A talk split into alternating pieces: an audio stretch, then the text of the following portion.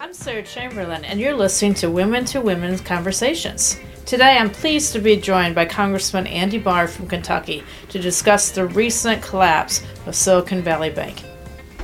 So, recently, we've seen the collapse of the Silicon Valley Bank.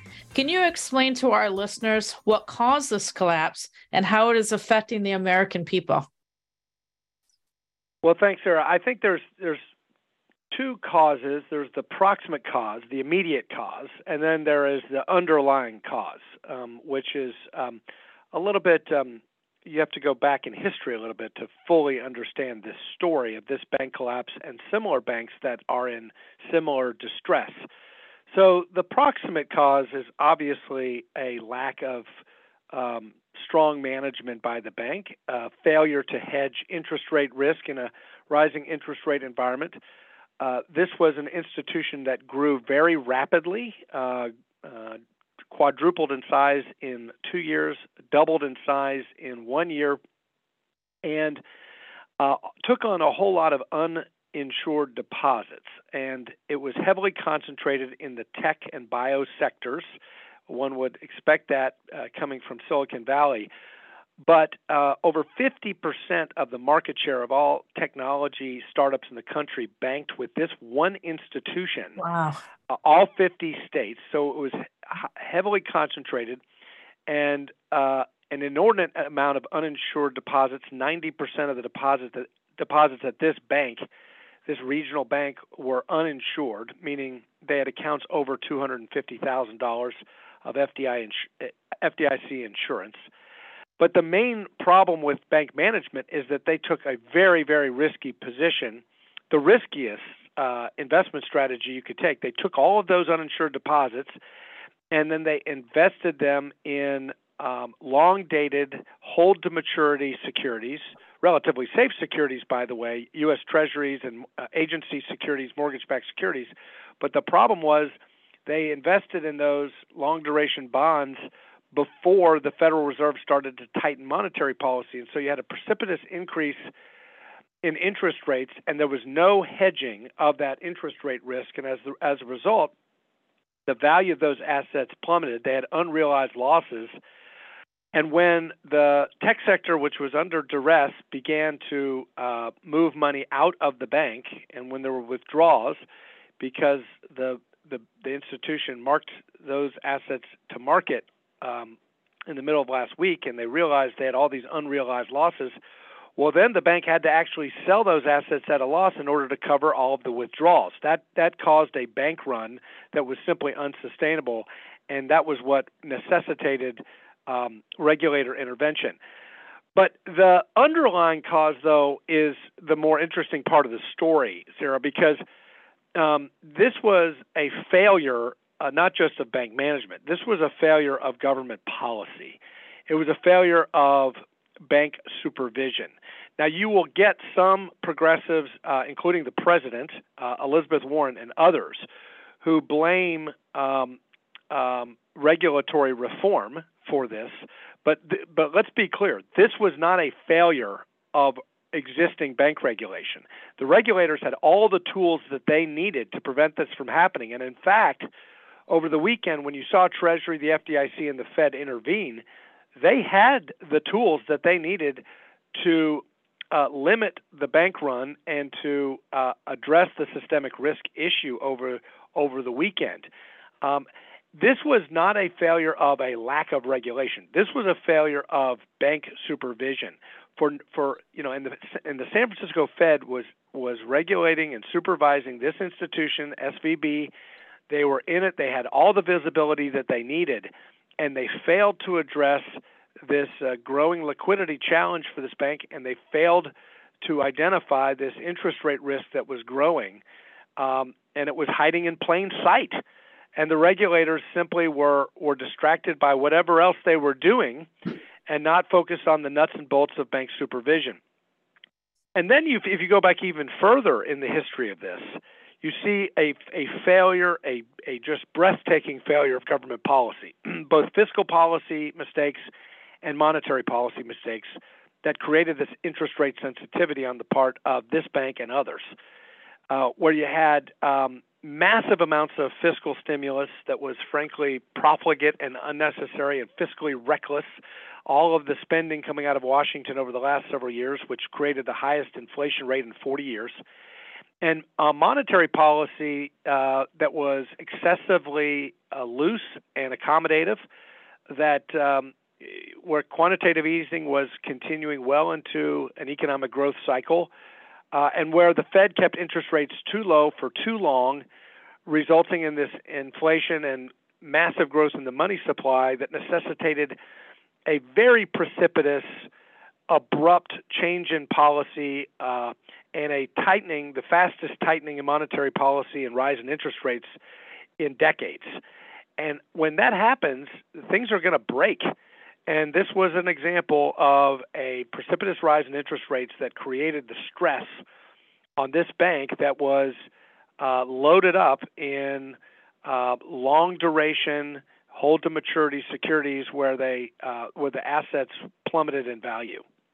Okay, so I have to tell you, this is the best explanation I've heard, Andy. So I have a next question. Since you sit on the House Financial Services Subcommittee overseeing financial institutions, what can Congress be doing on this to prevent this from happening again, since the American people have been rattled by this? Well, number one, we have to be adults in the room, and we, unlike the president who likes to blame Republicans for everything, yes, yes, we, we need to we, we need to focus first and foremost on oversight of the regulators to make sure that we eliminate systemic risk, uh, that we um, make sure that we uh, ensure financial stability. Number one. Um, obviously, these uninsured depositors uh, represent uh, companies all over the country with payroll that they have to meet so it's understandable that there was a desire to prevent these bank runs. The regional banks have taken a big hit. So the answer that the that the president is is proposing to put more burdensome regulations on regional yes. banks precisely at the time when they need relief yeah. is a is a terrible idea. That's exactly the wrong answer. This was not a problem of bank regulation, a problem of, of supervision. But then we do need to have that over those oversight hearings and get to the bottom of actually what happened. And uh, and again, I think it's a, a combination of monetary and fiscal policy mistakes that created the conditions for uh, a bank management failure of this magnitude. And one thing that we ought to, as we look to solutions, Sarah, going forward, and we ought to be solution oriented. And how do we get to the bottom of how this happened, and how how can we prevent this from ever happening again? Right. Um, you know, I think we also need to look at this issue of of moral hazard we should protect the taxpayer always. We should not ever support um, bailouts uh, by the taxpayer to the extent possible because that creates moral hazard. You know, capitalism requires risk taking. It requires risk. If you take risk out of the system, then capitalism doesn't work. Right. And that means that there has to be failures when people make mistakes. And in this case, there, there, there, the management of the bank has been removed. The uh, equity and bondholders of the bank uh, have been punished. Um, but the uninsured depositors, um, in order to prevent a run on other regional banks, um, they were quote unquote bailed out, but not by the taxpayer. They were bailed out by what's called the Deposit Insurance Fund at the FDIC. That is funded by assessments on the banks itself. So the good news here is that there was no taxpayer bailout. The bad news is that there's still a moral hazard here we've got to get to the bottom of why it was that these tech companies put all of their cash in one bank in in a concentrated risk position. You're talking about tens of millions of dollars in some cases, even over a hundred million dollars in some cases of uninsured deposits. Why did these uh, these companies take such a risky position in doing that? And I think we need to discourage that. We need to find the policy solutions for that. And then some are saying, you know, maybe we ought to consider amending this systemic risk exemption exception uh, to the uh, um, the uh, the the uh, insurance fund, so that if there if there is a, a need uh, to stem systemic risk going forward, uh, that there that we keep a disincentive, or rather the incentives in place to not park all of your cash in one bank. Um, and I think we're going to investigate as part of our oversight why it was that these companies put all of their cash in one bank, uninsured, and what can we do to make sure we don't have this moral hazard, uh, these bad decisions going forward? We need to restore market discipline, in other words. Well, I'm looking forward to your uh, oversight um, committee investigation on this because I agree with you. I mean, it's absurd. I've never heard of all these corporations being in one bank. I mean, it, it is very risky. And luckily, it didn't bring down the economy like what happened in 2008. Yeah, now I will say what one of the things we need to look going forward is there has been a pretty broad sell-off uh, among regional banks. Um, not really based on the fundamentals of the banks. Those banks did a much their management did a much better job hedging their interest rate risk. They're better capitalized. There's more liquidity in a lot of these other regional banks, but their stock price took a hit, partly because um, prior to the to the Fed and the FDIC's intervention, people were were uh, depositors were ready to flee, especially uninsured depositors were ready to flee to these uh, large uh, Wall Street banks like J.P. Morgan Chase and mm-hmm. Bank of America Citi.